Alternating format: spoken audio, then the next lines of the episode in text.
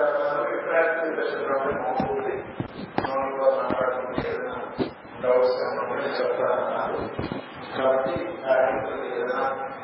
మన కార్యక్రమాలు చేయడంలో ఏదైనా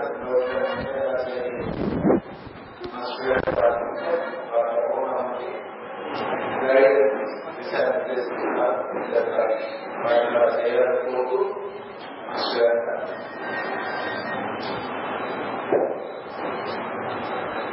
లోపల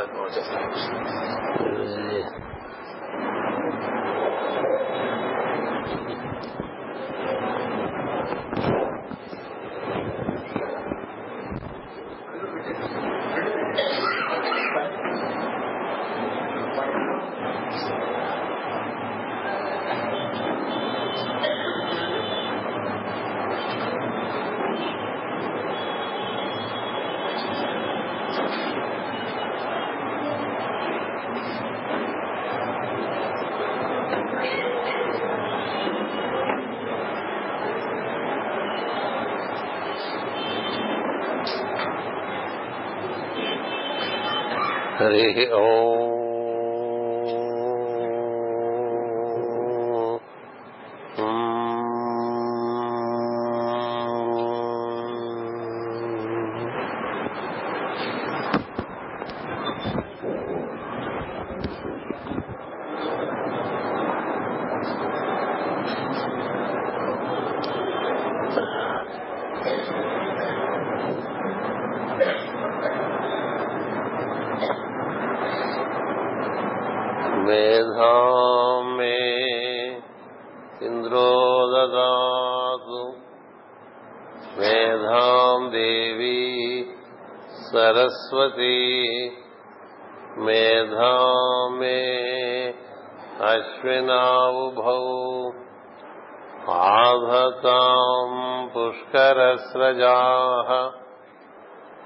ఆప్యాయంతు మమాంగాని వాక్ ప్రాణశ్చక్షుశ్రోత్రమధుబలమింద్రియాణి చ సర్వాణి సర్వం బ్రహ్మోపనిషదం మాహం బ్రహ్మ నిరాకుర్యాం మా మా బ్రహ్మ నిరాకరోతు అనిరాకరణమస్తు అనిరాకరణమస్తు తదాత్మని నిరతేయ ఉపనిషత్సు ధర్మాః తే మయే సంతు తే మయే సంతు. ఓం శాంతి శాంతి శాంతి.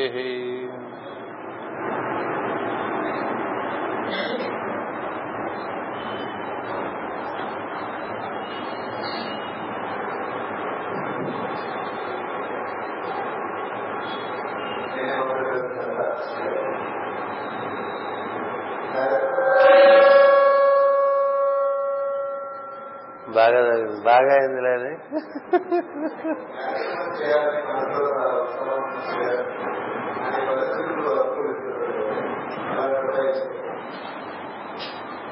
కార్యక్రమం చేయాలని బాగా ఉత్సాహం ఉన్న పరిస్థితులు అనుకూలించట్లేదు అంటే చేయాల్సింది ప్రార్థన. ప్రార్థన చేస్తే క్రమంగా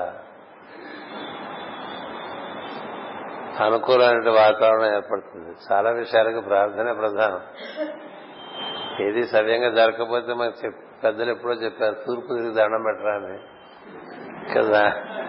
అంచేద్దాం మనలో తూర్పు మనలో తూర్పు పాలభాగం అని ఉంది. అంచేత నా చేత మంచి పనులు చేయించు చేద్దామని ఉద్దేశం పొరపాటున కలిగింది. ఇది జారిపోకుండా నా చేత మంచి పనులు చేయించని కోరుకోవాలి. కోరుకుంటే ప్రార్థన వల్ల పరిష్కారం వస్తుంది. జగద్గురుపీఠం ఒక ఆత్మ సాధనకు సంబంధించినటువంటి బృందములు ఏర్పరచుకున్నటువంటి సంస్థ. జగద్గురుపీఠం సేవా సంస్థ కాదు. కొన్ని సత్యాలు నేను చెప్పదలుచున్నాను మీకు. ఆత్మజ్ఞానం పొందాలనుకునేటువంటి వారు కలిసి సాధన చేసుకుని కలిసి కొన్ని కార్యక్రమాలు చేసుకోవడం ద్వారా వారికి ఆత్మజ్ఞానము ఆత్మానుభూతి అనేటువంటి కలుగుతాయనేటువంటి ఉద్దేశంతో స్థాపింపబడ్డ తప్ప ఇది కేవలం ఒక సేవా సంస్థ కాదు. It is not just service organisation. Service is incidental. అంటే సేవా కార్యక్రమం అనేటువంటిది దీనికి అనుపానంగా ఉంటుంది తప్ప సేవ ప్రధానం అనేటువంటిది కాదు. అది ముందు తెలియాలి. ఎందుచేతంటే ఈ సంస్థను స్థాపించినటువంటి వారు ఎక్కినాల కృష్ణమాచార్యుల వారు వారు మాస్టర్ సిబీవి యోగా సాధనమును పంతొమ్మిది వందల యాభై మూడులో ప్రారంభం చేశారు. మాస్టర్ గారు దర్శనమైంది ఆయనకి. ఎప్పుడైతే ఆత్మసాధన అనేటువంటి కార్యక్రమం మనకి ప్రారంభమవుతుందో జీవితంలో మన యొక్క స్వభావములో క్రమంగా మార్పులు రావటం అనేటువంటిది దాని యొక్క సెకండరీ ఎఫెక్ట్ గా ఉంటుంది. ఎప్పుడు కూడా ఆత్మ అనుభూతి, ఆత్మసాధన, ఆత్మజ్ఞానం అని అనుకునేటువంటి వాడు తప్పనిసరిగా ధర్మాన్ని అనుష్ఠించడం, కర్తవ్యాలను నిర్వర్తించడం అనేది చేస్తూ ఉంటాడు. అలా కాకుండా ఆత్మకు చేరువవటానికి వీలుపడదు స్వభావంలోనే పడి ఉంటాడు. అంచేత ఆయన బాగా ఆరాధన చేసుకుని మాస్టర్ గారికి సాన్నిధ్యం పొందిన సందర్భంలో ఆయన నుంచి కొంత సేవా కార్యక్రమం ప్రారంభమైంది. అది ప్రధానంగా హోమియో సేవగా ప్రారంభమైంది. సేవ అంటే హోమియో ఒకటే కాదు, చాలా రకాల సేవలు. అన్నదానం ఉంది, వస్త్రదానం ఉంది, విద్యాదానం ఉన్నది, మేధస్సు మన మేధస్సుతో ఇళ్లకు ఉపయోగపడటం ఉన్నది, ఏ విధమైన ఏదో విధంగా అయినా ఇతరులకు ఉపయోగపడటం అనేటువంటిది సేవలో భాగంగా వస్తుంది. ఈ సేవ అనేటువంటిది ఆత్మాన్వేషణలో ఉండేటువంటి వాడికి సహజంగా వాడి నుంచి వ్యక్తమై వాడి స్వభావం నందు వాడికి అవరోధములుగా ఉన్నటువంటి వాడి యొక్క పూర్వకర్మని క్రమంగా నశింపజేస్తూ ఉంటుంది. అంచేత సేవ అనుపానంగా మనకి జగద్గురుపీఠంలో ఏర్పడింది. నేను అందుకని రామకృష్ణ గారు కూడా ఒకటి చెప్తూ ఉంటా, కేవలం హోమియో వైద్యం చేసుకుంటూ వెళ్ళిపోవద్దు. మాస్టర్ సిబీవి ప్రార్థన, మాస్టర్ సిబీవి యోగా విశేషములు, వాటి యొక్క అవగాహన, అవగాహనతో కూడినటువంటి ప్రార్థన, ఇవి చేసుకుంటూ దానికి అనుపానంగా హోమియో వైద్యం, స్వాధ్యాయం అని చేర్చుకోవాలి. మూడిచ్చారు పెద్దలు మనకి మొదటి నుంచి కూడా. ఒకటి తపస్సు, రెండోది స్వాధ్యాయము, మూడు పరహితము, మెడిటేషన్, స్టడీ అండ్ సర్వీస్ అంటారు. అంచేత తపస్సు అంటే మనలో ఉన్నటువంటి ఈశ్వరుడితో మనం అనుసంధానం చేయడానికి చేసే కార్యక్రమం. ఇది కార్యక్రమమే. మనలో ఉండే ఈశ్వరుడిని తో మనం అనుసంధానం చెందాలి. ఎందుకంటే అతని వలననే మన ఎందు ప్రజ్ఞ పనిచేస్తుంది, మన ఎందు ప్రాణం పనిచేస్తుంది. అతనే మన వలె మనలో ఉన్నాడు. ఇది ఎవరికి చెప్తే తెలిసే విషయం కాదు. అట్లా ఎన్నిసార్లు చెప్పినా తెలియదు. కానీ దానికి చేయవలసినటువంటి ఒక క్రమమైనటువంటి కార్యం అనేది, కార్యక్రమం అంటే అది అర్థం. ఒక క్రమబద్ధమైన పద్ధతుల్లో ఈశ్వరుడే తనందు తన వరే ఉన్నాడని తెలుసుకునే ప్రయత్నానికి కొంత సిలబస్ ఉన్నది. అది అందులో భాగంగా ఏం జరుగుతుందంటే స్వాధ్యాయము. పెద్దలు ఆత్మజ్ఞానులు చెప్పినటువంటి విషయములు పది మంది కలిసి తెలుసుకోవటం, ఒకటేమో కలిసి ప్రార్థన చేయటం, రెండు కలిసి తెలుసుకోవడానికి ప్రయత్నం చేయటం. ఏం తెలుసుకోకుండా దానంతరం అదేమైపోదు మానవుడికి. మానవుడు తనకు తానుగా వికాసం చెందుతూ ఒక్కొక్కటి ఒక్కొక్కటి లోపల తను అనుకున్న అనుభూతి పొందుతూ ఆత్మజ్ఞాని అవుతాడు తప్ప అదేదో మిరకిల్ లాగా అయిపోదు. It's not a miracle. ఒక చెట్టు నుంచి ఏ విధంగా ఒక పువ్వు వచ్చేది, పండు పండటానికి అనేక అనేక పరిణామాలు చెందుతుందో అలాగే మానవుని యొక్క స్వభావం కూడా అనేక అనేక పరిణామాలు చెందుతూ ఉంటుంది. ఇది ఒక పక్క ఆరాధన జరుగుతూ రెండో పక్క స్వాధ్యాయం తెలుసుకునేటువంటి ప్రయత్నం చేస్తూ, మూడో పక్క తెలుసుకున్నది ఆచరణలో పెట్టడానికి ప్రయత్నం చేయాలి. ఈ మూడు మూడు ఉంటాయి. అంచేత ఇప్పుడు మనకి ఏదైనా కొంత జీవితంలో పది మందికి పనికొచ్చేట్టుగా ఏదైనా మంచి పని చేద్దాం అన్న భావన కలగడం సహజం. కలిగింది ఆచరణలోకి రాకపోవటానికి కారణం అడ్డం మన స్వభావమే. అంచేత ఈ స్వభావం మనకి బాగా అద్దుదారి పట్టాలంటే ప్రార్థన ముందు బాగా చేయాలి. ప్రార్థన చేస్తే దాంట్లోంచి అనేక అనేక నిద్రాణమైనటువంటి దివ్యమైనటువంటి శక్తులు మేలు కాస్తాయి. మనకి ముందు తెలియకపోతున్న తర్వాత తెలుస్తూ ఉంటాయి. మనకి చెప్తూ ఉంటారు కదా, ముఖం కరోతి వాచారం పంగం లంఘయతే గిరి అంటాం కదా. ఇప్పుడు నా పూట ఎక్కువ ఉంటే ఇన్ని విషయాలు ప్రపంచానికి ఎట్లా చెప్పగలుగుతున్నాడండి, ఎలా చెప్పగలుగుతున్నాడు? ఎన్నో దేశాల్లో ఎంతో మందికి ఎన్నో రకాల బ్యాక్గ్రౌండ్స్ తో వచ్చిన వాళ్ళకు కూడా ఒక దివ్య మార్గంలో నడిపించేటువంటి భాషణం మనలోంచి బయటకు రావడానికి కారణం అకౌంటెంట్ గా ఉండిపోతే వస్తుంది రాదు కదా. దేనివల్ల వచ్చింది? ప్రార్థన చేసుకోవటం. ప్రార్థన నాకు తెలిసింది ఒకటే. ఎందుకంటే ఒక వాక్యం రాశారు మాస్టర్ గారు, మాస్టర్ సిబీవి అనేటువంటి గ్రంథంలో, వాస్తవములకు సర్వ ప్రయోజనములకు ప్రార్థన ఒక్కటి చాలును అన్నారు. వాస్తవములకు సర్వ ప్రయోజనములకు ప్రార్థన ఒక్కటి చాలును అని రాశారు. ఇంచేతంటే నువ్వు ప్రార్థన చేస్తుంటే నీ లోపల నిద్రాణమై సమస్త శక్తులు ఉన్నాయి. అవి ఒక్కొక్కటి ఒక్కొక్కటి మేల్కాంక్షలు మొదలు పెడితే నీ నుండి మహత్తరమైన కార్యాలు జరుగుతాయి. చాలా మహత్తరమైన కార్యాలు జరుగుతుంటాయి. ఎప్పుడు నీవు ప్రార్థన దృష్టి పెట్టి మాస్టర్ గారు మనం ఎలా చేసుకోమని నిర్దేశించారో ఆ విధంగా ప్రార్థన చేస్తూ ఉంటే మనలోంచి మన వృద్ధికి, మన చుట్టూ ఉండేవారి వృద్ధికి పనికి వచ్చే భావాలు మనకు వస్తూ ఉంటాయి. వాటిని అప్పుడు నిర్వర్తించుకునే శక్తి కూడా ఈ ప్రార్థన నుంచే వస్తుంది. అది తెలియాలి. అది ఎక్కడి నుంచో వస్తుంది అనుకోద్దు, అన్ని లోపల నుంచే వస్తాయి. ఒక దివ్యమైనటువంటి మనం విగ్రహం, ఇప్పుడు శ్రీకృష్ణుడి యొక్క విగ్రహం ఒకటి ఉందనుకోండి, ఎలా వచ్చింది? ఒక పెద్ద బండరాయిలో నుంచి దాన్ని అక్కలే నువ్వు తీసేస్తే లోపల విగ్రహం కనబడ్డట్టు, మనలో అన్ని శక్తులు దైవమునందు ఉన్నవన్నీ కూడా మానవుని ఉన్నాయి. అదే మానవుని యొక్క గొప్పతనం. మానవుడు విరాట్ పురుషుడి యొక్క ప్రతీక. అంచేత ఒక విరాట్ పురుషులో ఏమేమి ఉన్నాయో మానవుడు అవన్నీ ఉన్నాయి.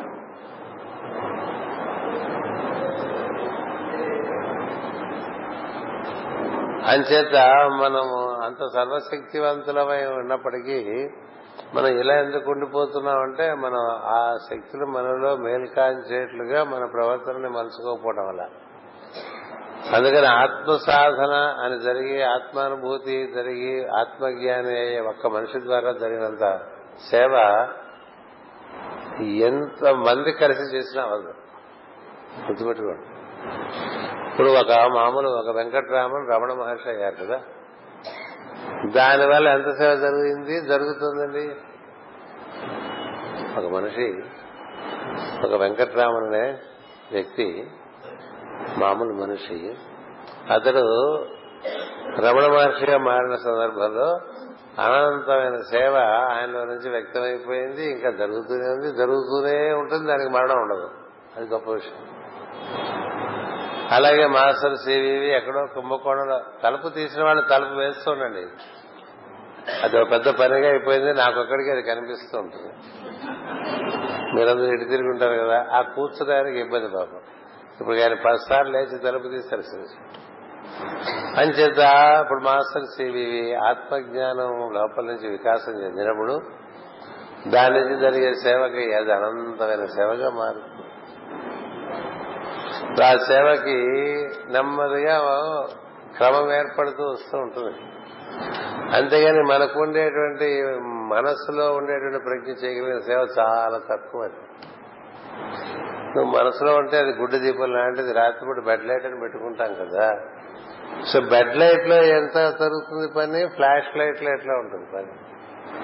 ఓ బెడ్ లైట్ కి ఫ్లాష్ లైట్ బెడ్ లైట్ కి ఓ ఫ్లాష్ లైట్ కి ఎంత వ్యత్యాసం ఉందో నీ ప్రజ్ఞ ఎందు అలాంటి వ్యత్యాసం ఉంటుంది. నువ్వు మనసులో ఉండి కార్యక్రమాలు చేసిన దానికి, బుద్ధిలోని కార్యక్రమాలు చేసిన దానికి అంత తేడా. అంచేత ఇప్పుడు రామకృష్ణ పరమహంస ఉన్నారు. మరి ఆయన విశ్వవ్యాప్తంగా జరుగుతుంది, ఆయన ఆయన గురించి ఆయన చెప్పిన బోధనలు జరుగుతున్నాయి, అవి ఆచరించేవాళ్లు ఉన్నారు, సేవా కార్యక్రమాలు జరుగుతున్నాయి, ఎన్నెన్నో అద్భుతమైన కార్యక్రమాలు జరుగుతున్నాయి కదా. అలాగే అరవింద మహర్షి తీసుకోండి, ఇవాళ చేస్తే రేపు చచ్చిపోయే సేవలు ఎన్ని చేస్తామండి. ఏం చేత ఈ ఈ సేవ చేసేటువంటి వాడి నాణ్యత బట్టి ఆ సేవకు ఆయుర్దాయం ఉంటుంది. కొంతమంది చేసే సేవలు కొంత వాళ్ళు వెళ్ళిపోగానే మడిచేస్తారు కదా. ఎవరో ఊడో పెద్ద నాయకుడు ఉన్నాడు, ధనికుడు ఉన్నాడు, పదవిలో ఉన్నాడు, ఆయన ఈ ఊళ్ళో పనిచేసి ఎలా చేయాలి ఎలా చేయాలంటే ఆయన బాధపడలేక చేస్తారు. ఆయన ట్రాన్స్ఫర్ అయిపోయింది అనుకోండి, అంతే. అదేంటిది, ఇప్పుడు వీళ్ళు లేరుగా, ఈ రమణ మహర్షి లేరు, రామకృష్ణ పరమహంస లేరు, అరవింద మహర్షి లేరు, సిబీవి గారు ఎవరు దేహంలో లేరు కదా. లేకపోయినా ఎందుకు జరుగుతున్నాయి? ఎవరైతే ప్రజ్ఞాపరంగా శరీరాన్ని అధిగమించి ఈ ఈ హాల్లో ఏంటంటే ఎంత చిన్న శబ్దమైనా చాలా పెద్దగా వినిపిస్తుంది. అది హాల్ యొక్క ప్రత్యేకత, అందరూ బాగా వినాలని కట్టినట్టుగా ఉంది. అంచేత మనకి సెల్ ఫోన్లు అవి ముందే పెట్టేసుకోవచ్చు కదా వాటిని. ఎవరికి ఉండదు సెల్ ఫోన్ ఈ రోజుల్లో, అందరికీ ఉంటుంది కదా. అది మోగిన తర్వాత దాన్ని ఎక్కడి నుంచి ఎక్కడ వెతికి అక్కడ వెతికి హ్యాండ్ బ్యాగ్ లో తీసి దాన్ని ఆపే ప్రయత్నంలో మొత్తం సభ అంతా చెదిరింది అనుకోండి. మనమేమో మన మన వల్ల ఏ ప్రయోజనం లేకపోగా మరొకటి జరుగుతుంది కదా. అంచేత ఆత్మజ్ఞాని అవటం ముఖ్యం. అందుకు పెట్టారు జగద్గురుపీఠం, గుర్తుపెట్టుకోండి. ఆత్మజ్ఞా జగద్గురుపీఠం పెట్టింది మూల పురుషుడు మాస్టర్ సిబీవి. దీన్ని ఒక పద్ధతిగా మనందరికీ అందించినటువంటిది మాస్టర్ ఈకే. మాస్టర్ ఈకే గారికి మాస్టర్ సిబీవి, మాస్టర్ ఎమ్మని ఇద్దరు కూడా మార్గదర్శకులు. అంచేత వారి నుంచి తాను పొందిన ప్రేరణ ఆధారంగా పన్నెండు సంవత్సరాల పాటు తాను ప్రార్థనలు చేసి చేస్తున్న సందర్భంలో ఆయనలో నుండి హోమియో సేవ పుట్టింది. ప్రార్థనలోంచి హోమియో సేవ పుట్టింది తప్ప హోమియో వైద్యం నేర్చుకుని హోమియో వైద్యం చేస్తున్నారు కాదు కదా మాస్టర్ గారు. ఆయన చేత సేవకు ఒక ప్రార్థనలోంచి పుట్టిన సేవ. ప్రార్థన ఆపేస్తే ఆ సేవకంత బలం ఉండదు కదా. చెట్లోంచి ఒక శాఖ బయటకు వచ్చిందనుకోండి, శాఖకి కదా పళ్ళు పువ్వులు వస్తూ ఉంటాయి. అదే శాఖగా పళ్ళు పువ్వులు వస్తాయి, శాఖకి నీళ్లు పోస్తారండి, మొదలకు పోస్తారు. నీళ్లు దేనికి నీళ్లు పోయటం వల్ల చెట్టుకు పుష్టి ఉంటుంది. అలాగా ఇది ఆత్మజ్ఞానం పొందడానికి ఏర్పరచుకున్నటువంటి ఒక సంఘం. ఇందులో ప్రధానంగా మాస్టర్ సిబీవి ప్రార్థన చేస్తున్నటువంటి వారికి ఖచ్చితంగా జీవితంలో అన్ని విధములుగా వికాసం కలుగుతూ వస్తుంది ఖచ్చితంగా. ఎందుకంటే మాస్టర్ సిబీవి గారు ఆల్ రౌండ్ డెవలప్మెంట్. అందుకే ప్రార్థన మానేసి సేవా కార్యక్రమాలు చేసేవాళ్ళు ఎవరు కూడా అంత వృద్ధిలోకి రాలేదు. ప్రార్థన చేస్తుంటే వాళ్ళలోంచే రకరకాలుగా ఎక్కడెక్కడి నుంచో మనకి సేవలు పుట్టుకొచ్చేసి అద్భుతంగా సేవలు చేసిన వాళ్ళు, జ్ఞానాన్ని ఇలా పది మందికి పంచుతున్నటువంటి వాళ్ళు బోడి మంది తయారు. అంచేత ప్రధానంగా జగద్గురుపీఠంలో ఆత్మజ్ఞానం ప్రధానం. ఆత్మజ్ఞానం వైపు జీవుడు నడుస్తున్నప్పుడు అతనిలో నుండి వికసించే వికాసం ఉందే వికాసం ఉందే అది చుట్టుపక్కల వాళ్ళందరికీ చాలా శ్రేయోదాయకంగా వారి యందు భాషిస్తూ ఉంటుంది. అంచేత సేవ మన నుంచి జరిగేదని చెప్పారు మాస్టర్కి. మనం మాస్టర్ ప్రార్థన చేస్తూ ఈ యోగం యొక్క స్వరూప స్వభావములు అందరం కలిసి ఒకటి నాలుగు సార్లు ముచ్చరించుకుంటూ కలిసి ప్రార్థనలు చేసుకుంటూ ఉంటే మనకి ఏదో కలిసి మంచి పని చేద్దాం అనిపిస్తుంది. అనిపించినప్పుడు ఈ చేస్తున్న ప్రార్థన మానేయకుండా ఆ సేవ చేయాలి. సేవ మానే సేవ పెరిగిపోయి ప్రార్థన మానేసనుకోండి సేవకి బలం ఉండదు. చెప్పే కదా, వృక్షాలకు నీళ్లు పోయకుండా ఆ పైన ఎక్కడో చిగురుస్తున్నటువంటి మామిడి చిగురు పైన ఎక్కడో ఉంటుంది కదా, అక్కడ కాస్త తడిపేస్తే పళ్ళు వచ్చేస్తాయి. దేనివల్ల అక్కడ వస్తున్నాయి?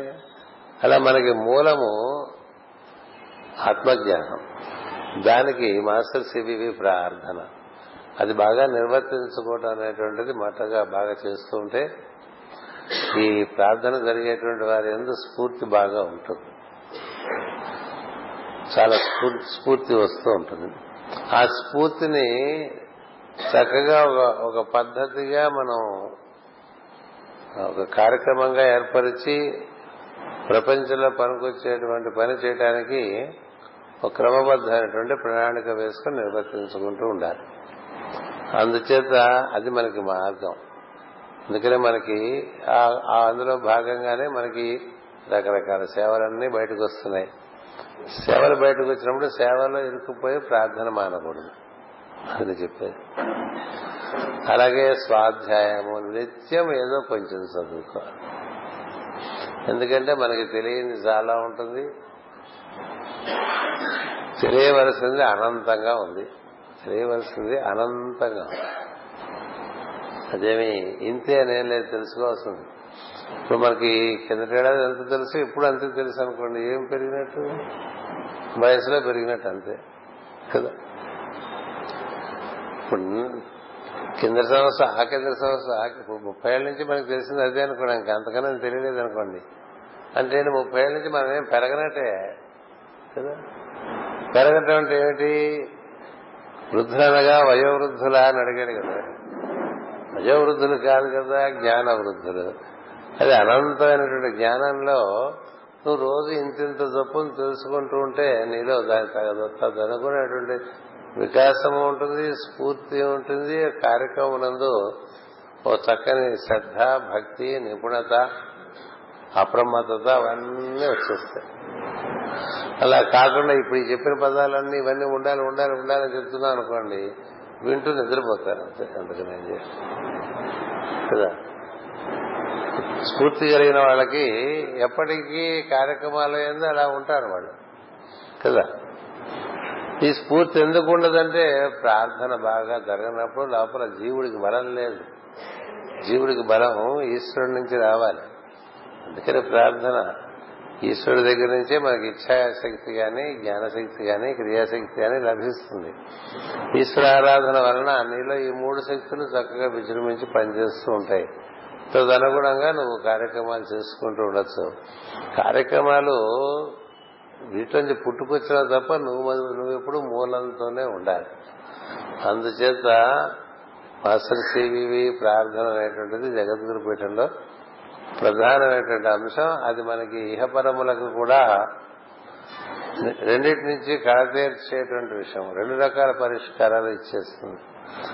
రెండోది స్వాధ్యాయం. ఇప్పుడు ప్రార్థన చేస్తుంటే మనలోంచి అనేకమైన వికాసములు వస్తూ ఉండడం చేస్తే అవన్నీ గ్రంథములుగా వస్తాయి. జగద్గురుపీఠంలోనే చాలా గ్రంథాలు ఉన్నాయి. అంటే ఇవన్నీ సొంతంగా రాసినవేం కాదు, లోపల నుంచి వాళ్ళకు వచ్చినటువంటి స్ఫూర్తి చేత, బయట నుంచి వారు పొందినటువంటి జ్ఞానం చేత, రెండింటి చేత మేళ నుంచి పుస్తకాలుగా వస్తూ ఉంటాయి కదా. అసలు మొదటి ఋషులకు ఎలా వచ్చిందండి?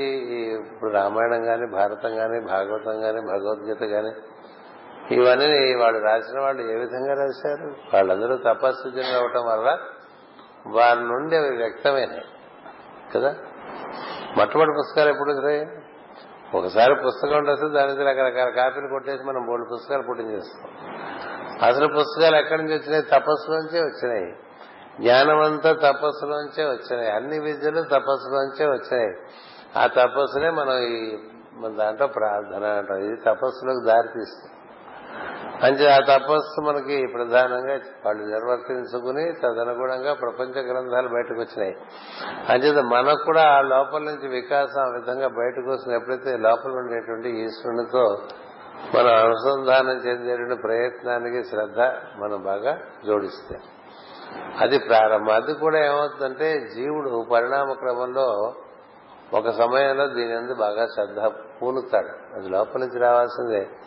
ఆ శ్రద్ధ కూడా నేను ఇవ్వాల్సిందే అని చెప్తాడు భగవంతుడు. ఆ శ్రద్ధ వచ్చిన వాడు ఆ ప్రార్థనలు చేస్తుంటే అతనిలోంచి వచ్చేటువంటి స్ఫూర్తిలోంచి అనేక అనేక కార్యక్రమాలు బయటకు వస్తూ ఉంటాయి. అలా ఇలా చేసుకునేటువంటి కూడా కలిసి చేసుకోవటం అనేటువంటిది మన సాంప్రదాయం. మొదటి నుంచి కూడా మనకి సాంప్రదాయం అలాగే కలిసి చేద్దాం. సహనాభవతు సహనోభునత్తు సహవీర్యం కరవావహై. ఎందుకంటే ఈ సహ అంటే కూడి ఉండటం. అంచేత ఆ సహజీవనంలో మనకు ఉండేటువంటి ఆనందం తెలిసిన ఋషులు అన్ని కలిసి చేసుకుందామనే చెప్పారు. గురువు శిష్యులతో కలిసి చేసుకుంటూ ఉంటాడు. శిష్యులందరూ కూడా అలాగే నేర్చుకుని వాళ్ళు కూడా అలాగే కలిసి వారి మధ్య కానీ వారి శిష్యులతో కానీ కలిసి చేసుకోవటం ఉంటుంది. విడిపోవటం అనేది ఉండదు. అంచేత ఇట్లా కలిసి ప్రార్థన చేసుకుంటే అందులోంచి కార్యక్రమాలు పుట్టుకొస్తాయి. ఎంచేతంటే జీవులు ఉద్ధరింపబడటానికి ఈశ్వరుడు లోపల నుంచి అనేక అనేక సంకల్పాలు ఇస్తాడు. ఆ సంకల్పాలకి రూపకల్పన చేసి వాటి శ్రద్ధగా నివర్తించుకుంటే కార్యక్రమాలు బాగా జరుగుతాయి. అందుచేత ఇక్కడ కార్యక్రమం చేయాలి అనేటువంటి ఒక మంచి పనులు చేయాలనేటువంటి ఆసక్తి ఉండి అది చేయటానికి అనేకమైన అంతరాయములు వస్తుంటే ఏం చేయాలనే ప్రశ్నకు సమాధానం కలిసి ముందు ప్రార్థన చేసుకోవడం. వారానికి ఓ రోజు కలిసి ప్రార్థన చేసుకోవటం, రోజు ఇంటి దగ్గర ప్రార్థన చేసుకోవటం, వారానికి ఒక రోజు కలిసి ఒక పుస్తకం చదువుకుని అవగాహన చేసుకోవటం. ఎన్నో పుస్తకాలు ఉన్నాయో ఏ పుస్తకం పూర్తిగా చదవం మనం కదా, ఏ పుస్తకం పూర్తిగా చదవం. ఏదో పోగేసుకుంటూ ఉంటాం. అది రజోగుణ దోషం చేస్తే బోర్డు పోగేస్తూ ఉంటాం. ఒక పుస్తకం కూర్చుని వారానికి ఒకసారి ఓ నాలుగు పేజీలు చదివి దాని గురించి మాట్లాడుకున్నా సరే. అలాగే వారానికి ఒక కార్యక్రమం అని పెట్టుకున్నారు అనుకోండి. ఇవన్నీ కలిపి ఒకేసారి చేసుకోవచ్చు. ప్రార్థన, కొంత ఒక గ్రంథ పఠనము, దాని మీద కొంత విచారణ చేయటం, అటుపైన కలిసి భోజనం చేయటం, ఇలా ఏర్పాటు చేసుకున్నారనుకోండి. వారానికి ఒకసారి, నెలకోసారి, మరి సంవత్సరానికి ఒకసారి అంటే మర్చిపోతాం. అంచేత అది దైనందినంగా జరుగుతూ ఉండాలి. వ్యక్తిగతంగా ఇంటి దగ్గర ఇంటి దగ్గర చదువుకోవాలి. అందరం కలిసినప్పుడు నేను చదువుకున్న విషయాలు ఇట్లా ఉన్నాయని చెప్పుకోవాలి. ఇప్పుడు ఈరోజు పొద్దున మనం ఏదైనా కొత్త విషయం చదువుకున్నాం అనుకోండి, అది మనకి బాగా ఆకలింపు కావాలంటే ఆ రోజు మనం కలిసే వాళ్ళలో కాస్త మనకి దీనికి సంబంధించిన వాళ్ళు ఎవరైనా కనబడితే నాకు ఇలా ఈ రోజున ఈ గ్రంథం ద్వారా ఇలా తెలిసింది అని చెప్పారనుకోండి. చెప్తే ఏమవుతుంది, మనం చదవటం వల్ల కొంత మనకి జ్ఞప్తి ఎందు ఉంటుంది. అది చెప్పటం వల్ల మన ఎందు అది స్థిరపడుతూ ఉంటుంది. అది స్వాధ్యాయ ప్రవచనాభ్యాన ప్రమదితవ్యం అని చెప్పి మనకి ఒక వాక్యం ఉంది తైత్తిరీయ ఉపనిషత్తులో. నీకు తెలిసిన విషయం నీకు బాగా సన్నిహితులకి నువ్వు చెప్పేస్తూ ఉండని చెప్పి ఎలా చెప్పాలి, నేను ఇది వాడు ఇలా ఇలా తెలుస్తుంది నాకు ఈ గ్రంథం ద్వారా అని చెప్పాలి. నీకేదో తెలుసు వాడికి ఏదో తెలియదు అని చెప్పకనే కాకుండా ఇలా ఇవాళ ఈ పుస్తకంలోంచి ఈ ఈ విషయం నాకు తెలిసిందిరా నీకు తెలుసా అని అడగాలి. అడిగితే వాడికి తెలుసు అనుకో, నేను ఇదివరకే చదివానని చెప్తాడు, వాడు అవగాహన చెప్తాడు. లేదు నీ వల్ల వాడికి తెలుస్తుంది. ఇది స్వాధ్యాయ ప్రవచనం. ఇది జరుగుతూ ఉండాలి. స్వాధ్యాయం జరుగుతూ ఉండాలి, ప్రార్థన జరుగుతూ ఉండాలి. ఇలా జరిగే వాడి నుంచి మంచి పని జరగడం అనేటువంటిది చాలా సులభంగా సులభంగా ఇవి లేకుండా మంచి పనులు చేద్దాం మంచి పనులు చేద్దాం అంటే మంచి పనులు చేద్దాం అనేటువంటి ఫ్యూచర్ టెన్స్ లోనే ఉంటుంది, చేయటం ఉండదు. అందుకని చేసేప్పుడు కూడా కలిసి చేయడంలో ఒక సౌలభ్యం వస్తుంది. ఎవరికి వాళ్ళుగా చేసుకుని ఎవరిని దగ్గర చేరనివ్వట్లేదు అనుకోండి, అవి ఎక్కువ దూరం పోవు. ఒకటి మామూలుగా మనం ఎందు దైవీ స్వభావం ఏర్పడేంత వరకు కూడా మనం చేసే కార్యక్రమాలకి ఆయు ప్రమాణం చాలా తక్కువగా ఉంటుంది. చాలా వాటికి అకాల మరణం కూడా ఉంటుంది. ఇది ఎన్నో మంచి పనులు మొదలుపెట్టి చెప్తూ ఉంటాం కదా, చాలాసార్లు మొదలుపెట్టామని చాలాసార్లు మొదలుపెట్టామంటే చాలాసార్లు చచ్చిపోయింది అనమాట కదా. అంచేత చేసే పని నిరంతరం సాగాలంటే నిరంతరత్వం నీలో ఉండాలి మొదలుపెట్టిన వాళ్ళు. అందుకని రమణ మహర్షి కార్యక్రమాలు ఆగవు, రామకృష్ణ పరమహంస కార్యక్రమాలు ఆగవు, మాస్టర్ సిబీవి గారి కార్యక్రమాలు ఆగవు, అరవింద మహర్షి కార్యక్రమాలు ఆగవు, మహాత్ముల కార్యక్రమములు ఆగవు. ఇప్పుడు మనకి ఉదాహరణకి తప్పదులే, మనమేం చేయలేము దాన్ని. గణపతి మధ్యాక ఇప్పుడు మనం ఏదో ఆ మూల ఈ మూల చిన్న గుడి కడతామండి కదా, ఈ మధ్య ఎక్కువైపోయినాయి ఊరి నిండా గుళ్ళే, ఈ మూల గుడి ఆ మూల గుడి, మన ప్రతి చోట వినాయకుడి గుడి సాయిబాబా గుడి అట్లా ఉంటాయి కదా, ఏవో గుళ్ళు పెడుతూ ఉంటాం మనం. మూడు ఋషులు గుళ్ళు పెట్టారు, ఏ జ్యోతిర్లింగాలు అష్టాదశ పెట్టారు. అవి ఎప్పటి నుంచి ఉన్నాయో మనం వాటి యొక్క చరిత్ర కూడా చెప్పలేమన్నంత ప్రాచీన కాలం నుంచి ఉంటూ ఇప్పటికీ ఉంటాయి, ఎప్పటికీ ఉంటాయి. కానీ మన గుళ్ళు అంతకాలం ఉండవు. ఎందుకు ఉండవు? మనం వారి వలే శాశ్వతమైన ఆ ప్రజ్ఞతో మనం ఒక గుడి పెట్టామనుకుంటే అది ఉంటుంది. లేకపోతే ఎప్పుడు రోడ్డు వైడింగ్ రోడ్డు వైడింగ్ లోనే వెళ్ళిపోతుంది, మన గుడి రోడ్డు వైడింగ్ లోనే వెళ్ళిపోతూ ఉంటుంది. అంతేకాదు అది ఆగిపోతుంది, మూసుకుపోతుంది, ప్రార్థనలు ఉండవు, పాడుండవు. ఇప్పుడు మీకు ఇప్పుడు శ్రీశైలం వెళ్ళారనుకోండి, అంతకంతకీ పెరుగుతుంటాయి తప్ప ప్రార్థనలు, దీపాలు, జ్యోతులు అన్నీను ఇట్లా తగ్గిపోయి ఎవరు దీపం పెట్టేవాళ్ళు లేరండి అన్నట్టుగా తయారవుతాం. మన మందిరాలు ఎలా ఉంటాయి? మన ఇంట్లో పెట్టుకునే మన మందిరాలు, మనం ఊరు వెళ్తే మన మందిరం మూసుకుంటాం కదా. ఎందుకు జరుగుతుంది తెలుసా? మన బట్టే, అది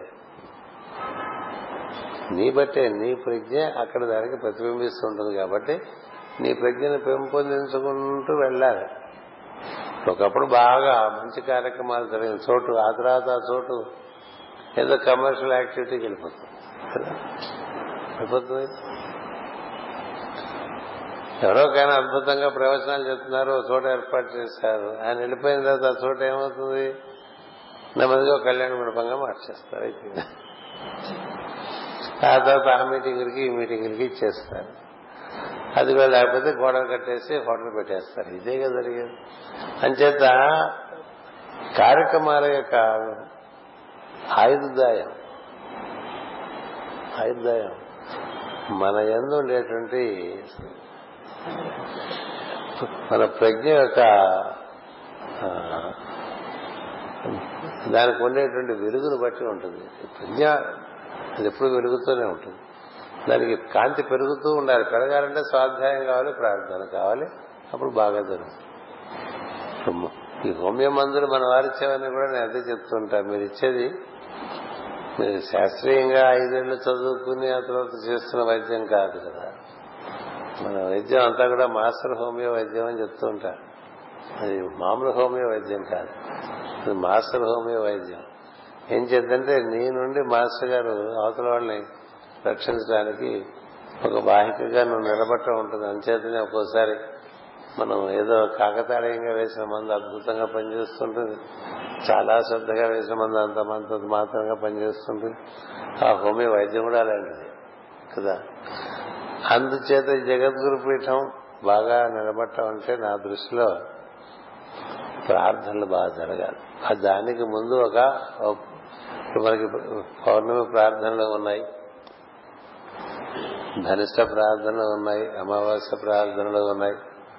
మాస్టరికి గారు రకరకాలుగా మనకి కొన్ని ప్రార్థనా కార్యక్రమాలు ఏర్పాటు చేస్తారు. అంచేత ఈ కార్యక్రమాలు మనం చేసుకోగలమేమో చూసుకోండి. ముందు ప్రార్థన, తర్వాత మూలమైన పుస్తకాలు ఉంటాయి. ఇప్పుడు పెద్దలు రాసిచ్చినటువంటి పుస్తకాలు రామాయణం గురించి కానీ, భారతం గురించి కానీ, భగవద్గీత గురించి కానీ వారు చాలా కాలం సాధన చేసి వారికి అనుభూతమైన విషయములు వాళ్ళు వివరిస్తూ మళ్లీ పుస్తకాలు ఒకలోగా ఇస్తారు, మిగతా వాళ్ళకి సులభంగా అర్థం అవడానికి. అంచేత అది ఏదో ఒకటి చదువుకోవడం అనేటువంటిది కార్యక్రమంగా అనిపిస్తుంది. ప్రార్థన, ఆ తర్వాత ఒక ఒక గ్రంథం ఆధారంగా కొంత సద్గోష్ఠి, ఈ రెండు చేసుకోండి. అటుపైన హోమియో వైద్యం ఎలాగో మీకు ఉన్నది, అప్పుడు మీకు కార్యక్రమాలు చేయాలంటే ఉత్సాహం అందులోంచి ఖచ్చితంగా వస్తుంది. ఎందుకు వస్తుందంటే అందరి యందు కొంత కర్మక్షాళనం అంటే కార్యక్రమం జరిపిస్తాడు భగవంతుడు. జీవుణ్ణి తేలికపరచడానికి జీవుడి చేత అన్నం చాలా ఎక్కువ సేవ చేయిస్తారు. అంచేత ఏం చెప్తారంటే పెద్దలు, ఒక ఒక మనిషి ఆత్మజ్ఞానం అయ్యాట అంటే ఒక అణువు విచ్ఛేదం జరిగితే ఎంత శక్తి వస్తుందో అంత శక్తి వస్తుందని చెప్పారు. ఒక అణు విచ్ఛేదం జరిగితే ఒక ఆటమాం పేలితే ఎంత శక్తి వస్తుంది. అలా ఒక మనిషి ఆత్మజ్ఞానం అయినప్పుడు ఆయనలోంచి అంత శక్తి వస్తుంది. మరి ఆ శక్తి అనంతంగా అందరికీ వినియోగపడేట్లుగా తయారవుతుంది. అందుకని ఆ మధ్య నేను మాకు బుక్ మార్క్ ఇచ్చాము మన వారందరికి. The best service that human can do is to work for self realisation. ఆత్మజ్ఞానం అవటం కన్నా ఈ ప్రపంచానికి ఒక మనిషి చేయగలిగినటువంటి సేవ లేదు. ఒకటి. రెండోది, పైథాగరస్ అనేటువంటి ఒక మహాజ్ఞాని, ఆయన అదే చెప్పారు. ఏం చెప్పారంటే, ఈ నీవు ఈ శరీరంలో ఉండగానే ఒక మూర్ఖుణ్ణి తగ్గించు, అది ఎవరో కాదు నీవే అని చెప్పాడు. అంటే నువ్వు జ్ఞానివు కమ్మని కదా, మ్యాన్ నో దై సెల్ఫ్ అని చెప్పారు. అలాగే వేదవ్యాస మహర్షి కూడా చెప్పారు, నువ్వు ఈ మానవ జన్మ ఎత్తినందుకు ఆత్మజ్ఞానం వైపు ప్రయాణం చేస్తూ నేను నువ్వు ఆ ప్రయాణంలో సంస్కరించుకుంటూ ఉండడం జరుగుతుంది. నీతో పాటు ఉండే వాళ్ళకు కూడా ఆ టెక్నాలజీ పాస్ ఆన్ చేయమని చెప్పాడు. అదే అని చెప్పిన గొప్ప విషయం. వేదవ్యాసలో మెట్టు ఎక్కువ చెప్పారు. నువ్వు ఏ మార్గంలో నడిచి తరిస్తున్నావో ఆ మార్గం కోరిన వారికి కూడా చెప్తూ ఉండు అని చెప్పాడు. అప్పుడు ఏం జరుగుతుంటే నువ్వు తరించడమే కాక అలా తరించడానికి కావాల్సినటువంటి లోహ ఏదుంటుందో అది ఇంకోటి కూడా అందిస్తే వాడు ఆ పరిణితి ఉంటాడు. వాడి వల్ల ఇంకోడు, వాడి వల్ల ఇంకోడు, వాడి వల్ల ఇంకోడు, అలా చేసుకుంటూ ఉండటమే అత్యద్భుతమైనటువంటి పరిష్కారం అని చెప్పారు. అందుచేత మనకి ఇక్కడ ముందు ప్రార్థనలు, తర్వాత సద్గోష్ఠి, ఆ పైన ఏదో ఒక సేవా కార్యక్రమం మీలోంచే పుడుతుంది. అవి చేయండి ఇవి చేయండి అని నేను ఎక్కడి నుంచి వచ్చి మీకు చెప్పి చెప్తే బయట నుంచి చెప్పినవి జరగవు, లోపల నుంచి వచ్చినవి తప్పక జరుగుతాయి. ఎందుచేతంటే అది అంతరాత్మ ప్రబోధం కాబట్టి అంతరాత్మ లోపల నుంచి దానికి ఎప్పటికప్పుడు ప్రచోదనం ఇస్తూ ఉంటుంది, స్ఫూర్తిని ఇస్తూ ఉంటుంది. ఇంకా కాగితాలు ఏమో చేయలేము మాట్లాడు. ఇంకా ప్రశ్నలు ఏమి వచ్చినాయి?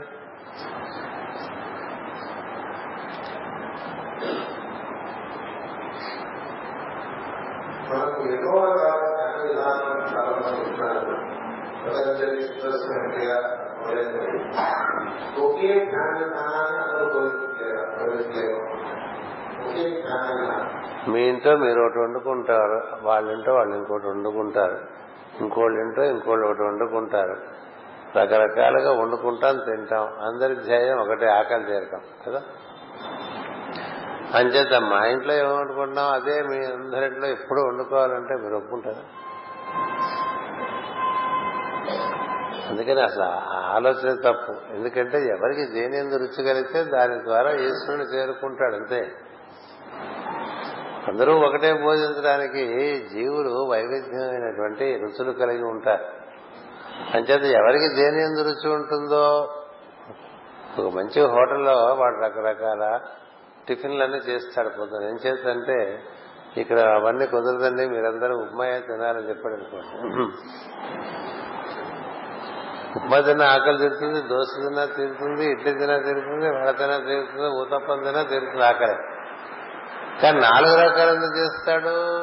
వాడికి వచ్చిన వాడికి ఆకలి దేనివల్ల తీరితే దానివల్ల ఆకలి తీరుగాక, అంతేగాని అందరికీ నేను ఉప్మాయే పెడతాను, ఎప్పుడు అదే పెడతాను, చట్నీ కూడా వేయనని చెప్పాను అనుకోండి, అంటే ఎవరు రారు కదా. అలాగే ఈశ్వరుని సాన్నిధ్యాన్ని చేరుకోవడానికి వేలాది మార్గాలు ఉన్నాయి.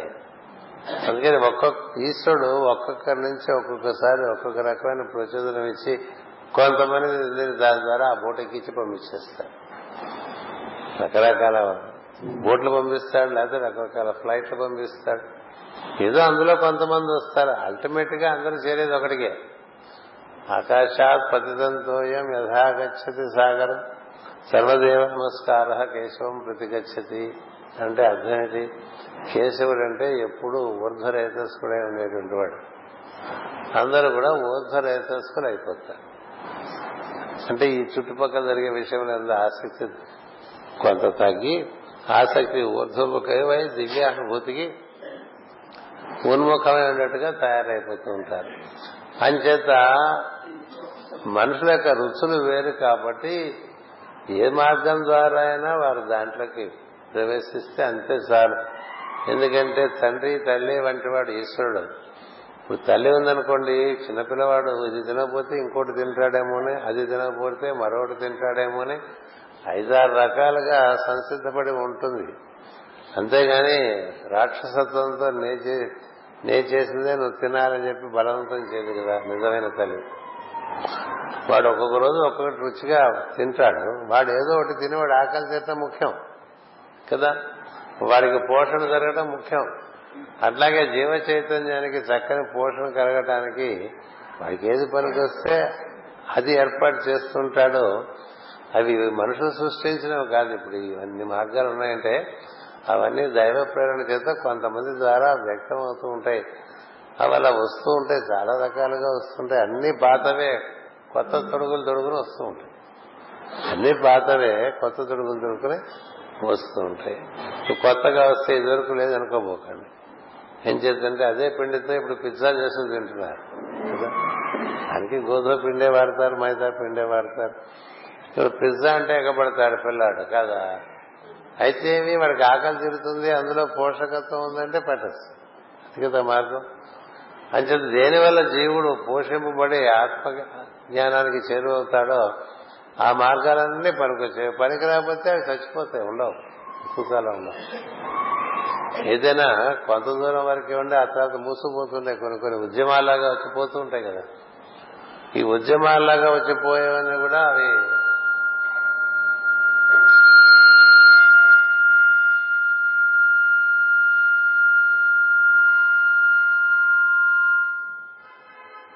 పూర్ణ సత్యం లేని తోట అవి కాలంలో పుట్టి కాలంలో మరణిస్తాయి.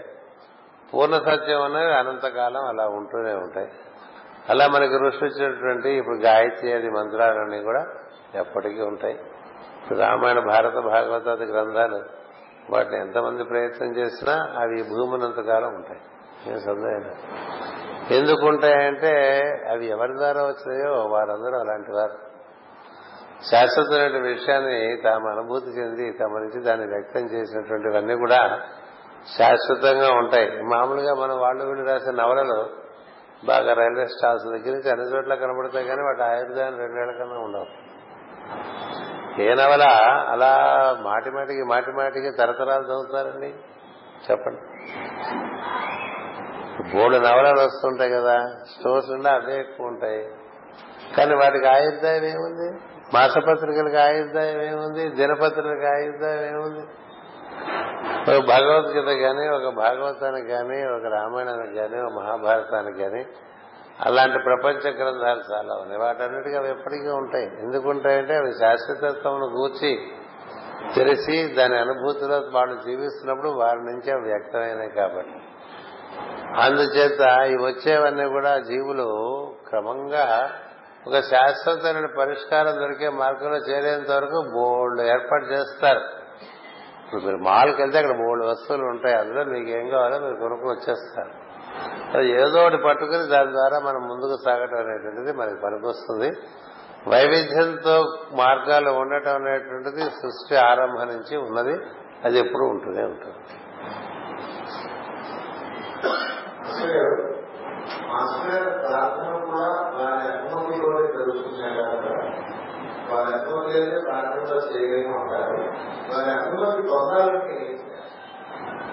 మనం ఏం చేయక్కర్లేదు, అది ప్రేరణగా లోపల నుంచి వస్తుంది. జీవ పరిణామంలో భాగంగా అలా అనిపించి అందులో ఆ ప్రార్థనలో చేరదాం అనిపిస్తుంది. ఆ ప్రార్థనలో చేరదాం అనిపించిన తర్వాత ఆ ప్రార్థన మొదలు పెట్టిన తర్వాత కొన్నాళ్ళ మధ్యలో మనం మానేసినా మళ్ళీ ఆ ప్రార్థన మళ్ళీ ప్రారంభం. ఎందుకంటే ఒక్కసారి ప్రార్థన చేయటం అనేటువంటిది జరిగితే ఇంకా అతను ఎప్పటికీ ప్రార్థనలకు క్రమంగా అందుకోబడతాడనేటువంటిది కూడా మాస్టర్ చెప్పారు. అంచేత ప్రయత్నం అందేం లేదు. ప్రయత్నం కూడా దైవందే. ఈశ్వరేచ్ఛగా ప్రతి జీవుడికి నేను ఇక నన్ను నేను ఉద్ధరించుకునే కార్యక్రమంలో ప్రవేశిస్తాను అన్న భావం కలుగుతుంది. అది ఆ విధంగా లోపల కలిగినప్పుడు ఆ జీవుడు దాని గురించినటువంటి ప్రయత్నం చాలా గట్టిగా చేసుకుంటూ ఉంటాం అనేటువంటి ప్రేరణ కూడా లోపల నుంచి కలుగుతూ వస్తుంది. అందుకని ఒకరికి కలగలేదని మనం వ్యసపడకూడదు. ఇప్పుడు మన పక్కన ఉండేవాడే మనతో పాటు నలభై ఏళ్ళు యాభై ఏళ్ళు ఉండే సహగమనం చేస్తున్న వాళ్ళే ఏమీ చేయకుండా ఉండవచ్చు. మనం ఏం చేస్తాం, వారి యందు మనకి ఒక ఆదరణ బుద్ధి ఉండాలి. ఎందుకంటే ఆ ప్రేరణ ఈశ్వరుడు అతనికి ఇవ్వలేదు, అంత మాత్రం చేత మనం అతన్ని తక్కువగా చూడక్కర్లే కదా.